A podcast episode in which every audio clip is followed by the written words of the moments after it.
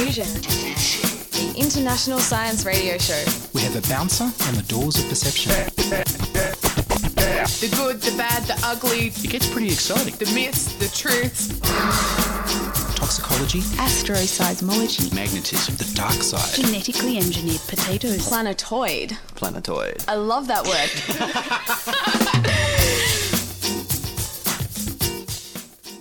Hello and welcome to Diffusion. Sit back and relax while we inject weird and wonderful science directly into your genes. I'm Ian Wolfe. On this edition, I speak with Nushin Nasiri and Naomi Koh Belic about science communication and use a time machine to interview the 2018 Australian of the Year before she was famous. But first up, here's the news about bacteria communicating electronically.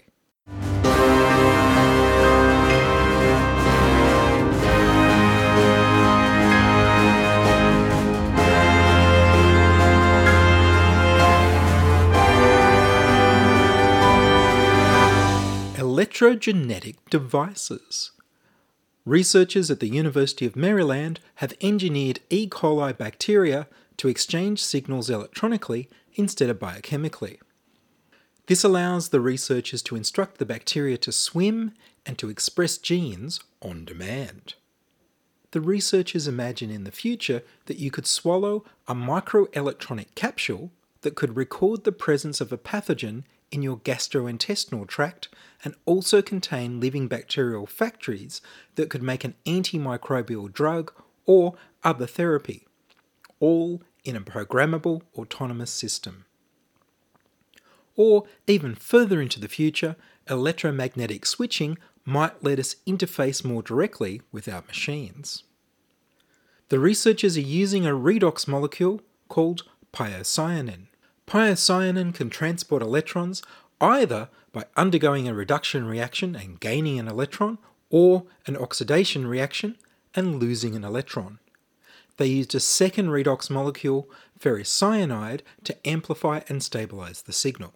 The same researchers previously used redox molecules to sense an environment and report back electrochemically.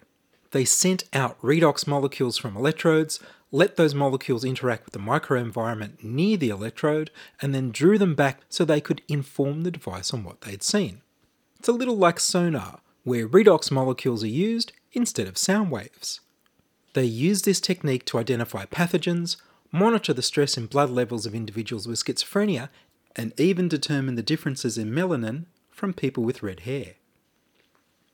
For these experiments with engineered bacteria, the researchers used a microelectronics device that used an electrode to apply a positive 0.5 volt charge for an on signal and a negative 0.3 volt charge for an off signal.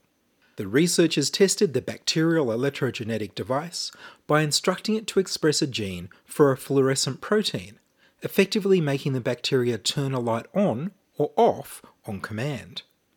Next, they engineered the bacteria to express a gene for the CHEZ key Z protein that causes the bacteria to swim forward. The bacteria went faster with more of the protein.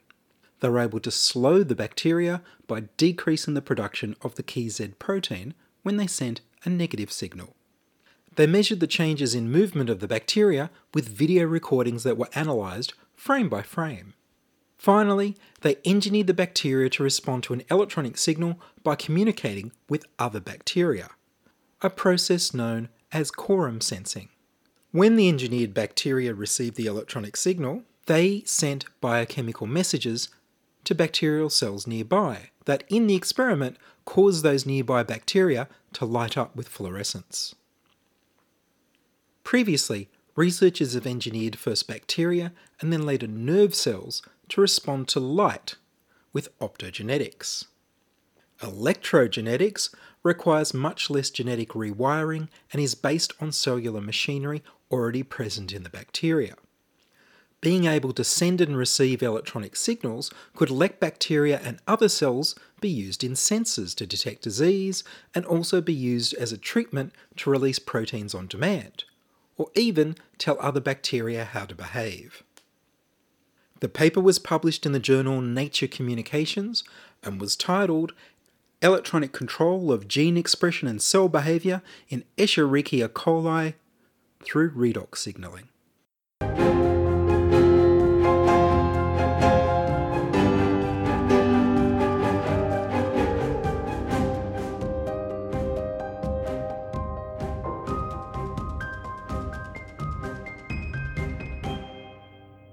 You're listening to Ian Wolfe on Diffusion Science Radio. Send emails to science at diffusionradio.com. We're brought to you across Australia on the Community Radio Network and podcast over the internet on www.diffusionradio.com. Nushin Nasiri is a postdoctoral research fellow from the University of Technology Sydney who's developing nanotech sensors for your breath. Naomi Koh Belic is a stem cell researcher also from the University of Technology Sydney who uses stem cells to build a disease in a dish model of multiple sclerosis. Both Naomi and Nushin have participated in the FameLab training and competition to present their research on stage. I began by asking Naomi, what did you learn from FameLab? What did I learn from FameLab? There is a lot. I think the best thing, obviously, is how to be a good communicator, and it gives you really tangible skills. But it also teaches you the importance of science communication. So, why we need to get our science out there in the first place, and that is incredibly important. And how did they teach you? What was the process? So they teach you how to walk on the stage, you know, how to have an eye contact with every single audience sitting in front of you, how to look at, you, at your own research from different perspective, you know, because you are doing that research, there are lots of things that are kind of normal and like sometimes even boring to you, you know, but that thing might be quite interesting and also quite exciting for general audience from the other side there are lots of things that you think is okay. Everybody knows about that but you are wrong you know? So they teach you what is the the um, general audience knowledge what is the public knowledge about your own research and then what is the expectation from you how you can deliver it in terms of having the scientific part but make it simple to be easily understood. And what sort of length of time were you supposed to be on stage for? So, because this is super accessible science, it's only for three minutes that we're up there, which is pretty intense jamming all your science into three minutes. But you quickly realize three minutes is an awfully long time. That's like a full song. There is so much that you can let someone know in that type of time frame. So, it's about learning those skills about how to be concise, not to use jargon and just jam scientific words down people's throats. Because science is really interesting and you should be able to explain anything you're doing to anyone. What other experiences have you had other than going for just three minutes on a stage? Well, even FameLab was more than three minutes on a stage, wasn't it? They did they have you talking to other people as well as your stage performance, or was it just preparing you for the stage? Yeah, it's like it's like preparing you for the stage. It's like giving you the confidence, you know, the confidence of to me for me actually it was looking into my research in a different way you know because when you when you have to explain your research in 3 minutes in a simple way you start thinking differently about your own research. Because now you want to explain everything but you have to be careful that if you go for too much details it's going to be boring. It's going to be like you know oh okay. So it's a very good practice in terms of how you present it what to present you know and then always look at your audience who you who are your audience? Because you know it depends. If you are presenting in a high school your presentation should be different than you're presenting to the bunch of you know professors or you're presenting to to business people.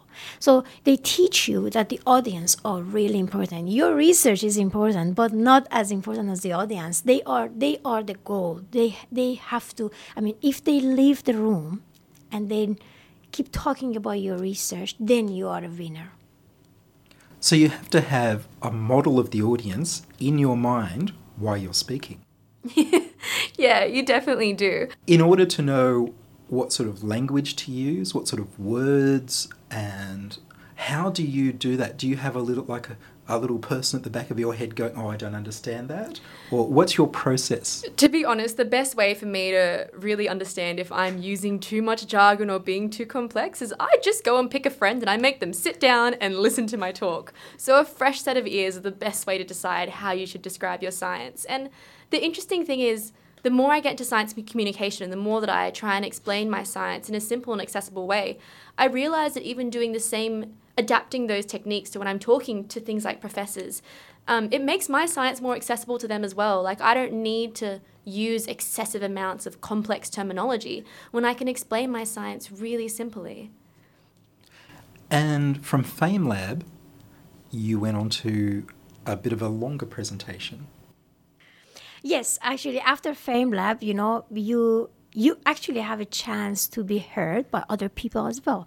And there are lots of other organizations, people are looking for science communicators. And one of them is TEDx Sydney. And then, uh, yeah, after after FameLab, I think it was like uh, less than a year, less than a year, that I've received an email and an invitation to go for TEDx to present my research in TEDx Sydney. And that was like fantastic. But, you know, it happens to you if you start doing this science communication. So people, they approach you one after another if you start doing this science communication if you go to this science communication journey and one of the best way to start this journey is FameLab. The reason is you have a chance to be trained. For something like TEDx you have to be uh, a trained you have to be trained already. They don't have time to train you you know? So they choose you if you are a science communicator already. But for some competitions like FameLab they have a group of people, very professional, experienced people that they teach you. They're not expecting you to be a science communicator at that moment, but they teach you to become a science communicator after FameLab. And TEDx, for the audience who haven't heard of it, that's an external version of TED, the the education and Exactly. So TEDx is the TED Talk in each city. So it's TEDx Sydney, but we do have TEDx Canberra and TEDx Melbourne in Australia as well. But yeah, because I was in Sydney, I've been invited by TEDx Sydney to present my research. And how long was that talk for? It is something between 10 to 15 minutes. So very different to a yes, it is exactly. Yeah, and this is not a sort of kind of competition. This is sort of uh, talk uh, about your research, present your research again in a way that the general audience can understand it. Because in the audience, you have a variety of like people, different groups of people from high school to the retired professors from the university, and you have to make sure that your presentation is going to be interesting for these all different types of group. And this is on YouTube. yes, this is on YouTube. Yeah. And did you use slides? Yes, you do have a chance to, to use slides. So not too many slides because it's going to be boring. There is no rule, but you know, like it's better to have some slide that yeah helps you to deliver your message easily and perfectly. Yep. And do you have a, an opinion, Naomi, on the use of PowerPoint and slides when you're talking? Oh my goodness, it is so interesting having a slide or a prop or something there to engage with, but that can also really easily be abused. There's so many times that I sit down in a lecture or in a conference and there's an amazing speaker I'm so excited to see, and they start and there's just walls of text. Things like that just they, they break me. So it is a great opportunity to explain yourself and really get people engaged, but you need to be really careful about the way that you use it. And Naomi, you've also gone on to other things after FameLab with the media. Yeah, I've definitely caught the science communication bug. I can't help myself. I just keep on doing it. so I got picked up by some exciting projects. So I've worked with Discovery Channel and with ABC. My most recent project being ABC Sciencey, where I even get to actually interview Nushin, so you can hear all about her research and other stuff that's happening in the world of breath science. but I've fallen in love with science communication so much, I actually wanted to adapt that to my current PhD. So I work in the area of multiple sclerosis, and I realized quite quickly that it is really dang hard if you want to know more about multiple sclerosis. So you hop online, and there is there is a lot of information there. but it's almost like there's too much information. It's hard to tell what's real, what's reliable, and find things that are accessible and easy to consume. So, what I've pretty much um, done, it's very early stages, but I've teamed up with MS Translate.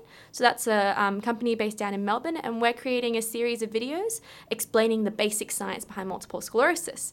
And the way that this all ties into my research is that I've also teamed up with some researchers from UTS as well, and we're going to be looking at how this digital media actually improves their learning and how these participants all self regulate their learning. So, it's really exciting. I've, I've fallen in love with science communication, and now I've even had the opportunity to adapt it to the research that I'm doing right now. So I'm definitely on the science communication train.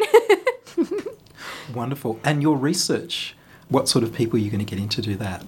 Um, so it's very, very early days now. So we're still discussing um, exactly how I want to enroll participants, and that's still downstream, so a few months away. But to be honest, um, it's less about how we. Um, it's less about the participants that we get involved and more about how we extrapolate the data downstream. So, really, if anyone wants to do it, they're more than welcome to participate. So, what's up next for you with science communication? Yeah. When it comes to everything I've done in science communication, I have honestly never planned it. These things just fall onto my lap and they pop up so quickly.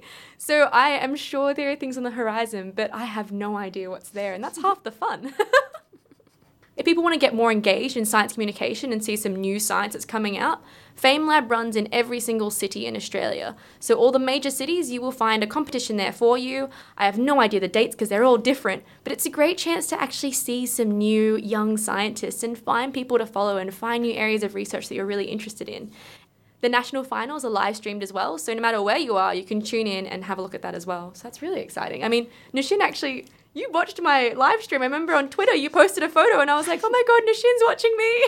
yeah, and you can you can you can participate by voting because there is an award named People's Choice Award. Even if you are not there in the room, you can just just watch the live stream, and then you can choose your favorite talk and then vote for it. And of course, if you go online, you can pretty much find out where these events are being held, and they're free. Yes, yes. so it's all through the British Council. Well, Nushin and Naomi, thank you very much. Thank you. Thank you. that was Nushin Nasiri with her nanotech sensor detecting diabetes on your breath, along with Naomi Koh Belic with her disease in a dish, both conducting their research at the University of Technology, Sydney, and addicted to science communication. John, what's happening to us? I think we both know, Mary. It's just that we seem to be drifting apart. I'm sorry, Murray. I've tried. Oh, I don't blame you, John. It's just that. It's not your fault either, of course.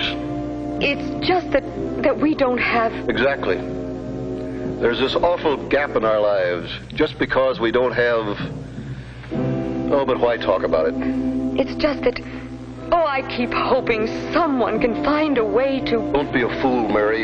You know that's impossible. Oh, I know. It's just that. Gad, it's ironic. With all our technology and industrial know how, we still don't have the one thing that could give us a better way of life.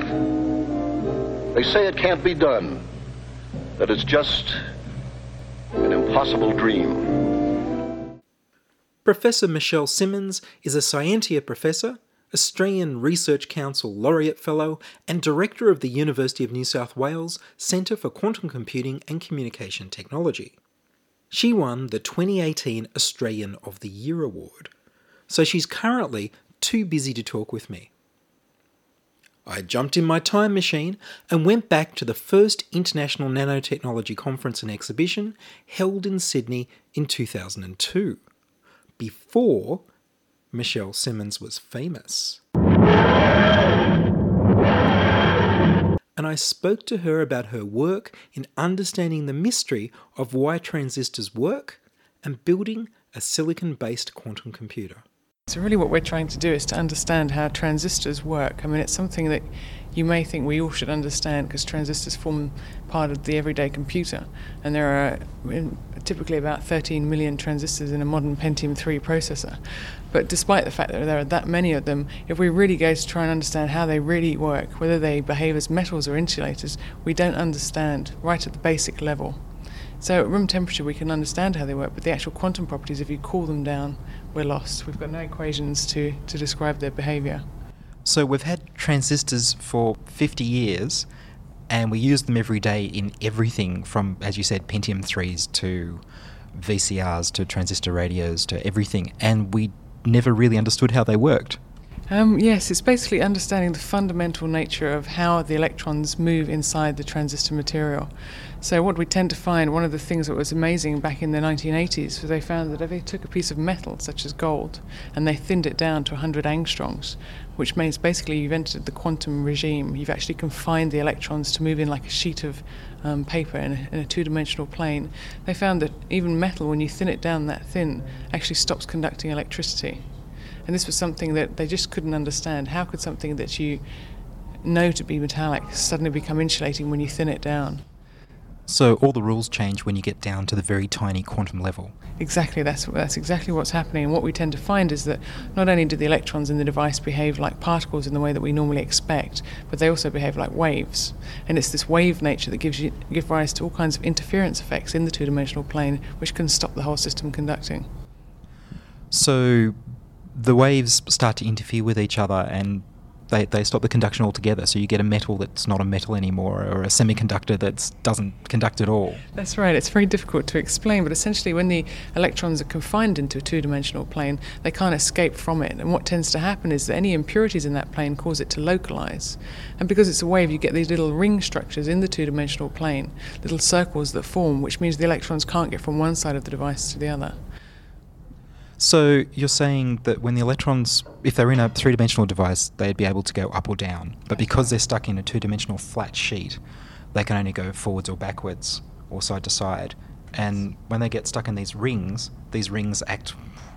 I'm thinking almost like a, a pinball machine where there's there's obstacles in the way and they can't get past. That's right, exactly. They get, they they actually we call it localized. They get stuck to a certain part of the crystal and they can't pass through from one side to the other. So it all becomes insulating. So, if you do understand how these work, what's really going on, where can this lead you with electronics in the future? That's a very good question.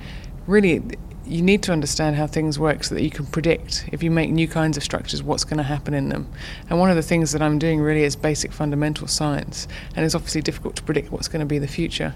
So, but all, all the different structures that we make, so we can make, for example, one-dimensional wires, and we can make what we call zero-dimensional dots. And understanding how each one of those behaves really means that we have to understand how it behaves in a two-dimensional system first, and then keep confining it and see what happens. So originally, for example, there's a there's an effect called the quantum Hall effect, which won the Nobel Prize in 1980, and that really was something that nobody had understood until that point. And they found that if they looked at the resistance of a two-dimensional plane in a magnetic field, they found that they had these discrete quantized levels that occurred at exact values no matter what the material system was. And before they looked at the quantum systems, they had no idea that was going to turn up. And now there's theories behind that can explain why that exists in a two dimensional system. And it's actually used in an application now. So it's actually used in order to measure resistances. It's the resistance standard now. They use this quantization of the resistance in a two dimensional plane as the basis for calibrating all resistors in the world. So when you say the resistance is quantized, you're saying there's different levels. So these different levels occur at different voltages, or they essentially yes, at certain magnetic fields, depending on the material that you're using, you find that the resist the Hall resistance, the resistance across the two dimensional plane becomes quantized it, it reaches a certain value of about 25 kiloohms, and it's fixed at that value for a, a period of time in magnetic field. So it's quantized according to the amount of time. I'm just I'm just trying to see where the steps change. Uh, it's, it's basically it's a step change with magnetic field. So as you increase the field, at different fields you find different quantized levels. Right. So you can measure the field. Yes, that's right. And you you mentioned zero-dimensional dots. Would this be related to quantum computing? Some people are actually trying to make quantum computers with zero dimensional dots, but one of the things that I also do is I work in the Center for Quantum Computer Technology, and there we're trying to make a quantum computer in silicon. And really, what we're using in this situation is you have to make something that's very small, something called a quantum bit uh, or a qubit, and that's actually made of phosphorus atoms in silicon. And what we're relying on there is the spin of the phosphorus atom being the qubit system, so it can either be spin up or spin down, or in a quantum world, it's actually both spin up and spin down at the same time. That was Professor Michelle Simmons, 2018 Australian of the Year, talking about how to probe the mystery of why transistors work at the quantum level back in 2002. And that's all from us this week on Diffusion. Would you like to hear your voice on radio? Record a voice memo on your phone or use the voicemail tab on the website. We need more people contributing stories to Diffusion. Send your contributions, opinions, helpful suggestions, and donations to science at diffusionradio.com. That's science at diffusionradio.com. And please do send me an email so I know you're listening and you'd like to hear more episodes. Please like the Diffusion Science Radio page on Facebook if it's still around and rate us on iTunes. Tell your friends.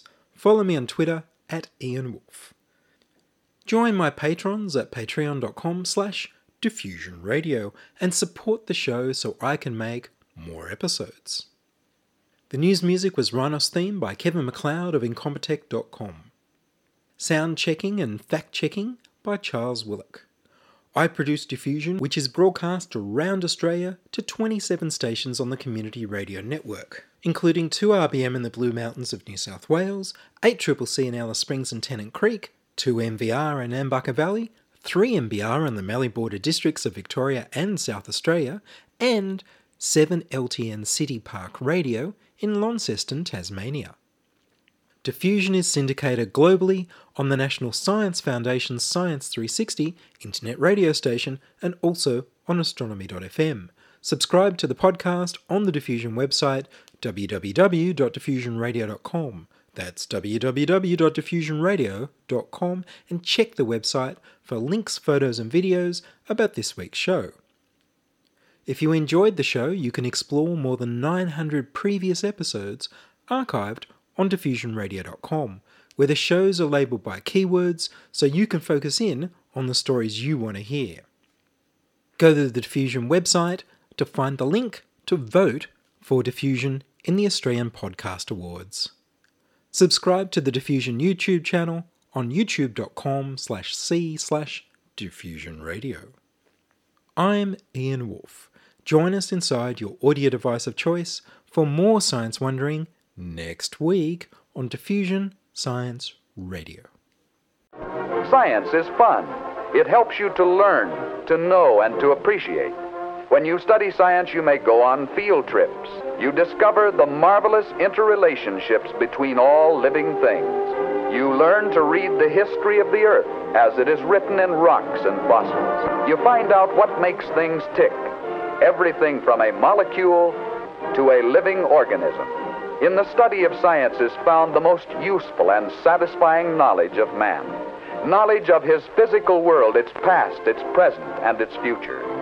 And in your moments of relaxation, now and in the years to come, you will find the study of science leading you into fascinating pursuits photography,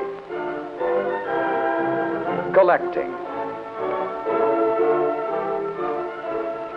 Why study science? Study science because you will find in the study of science a richer, more rewarding life.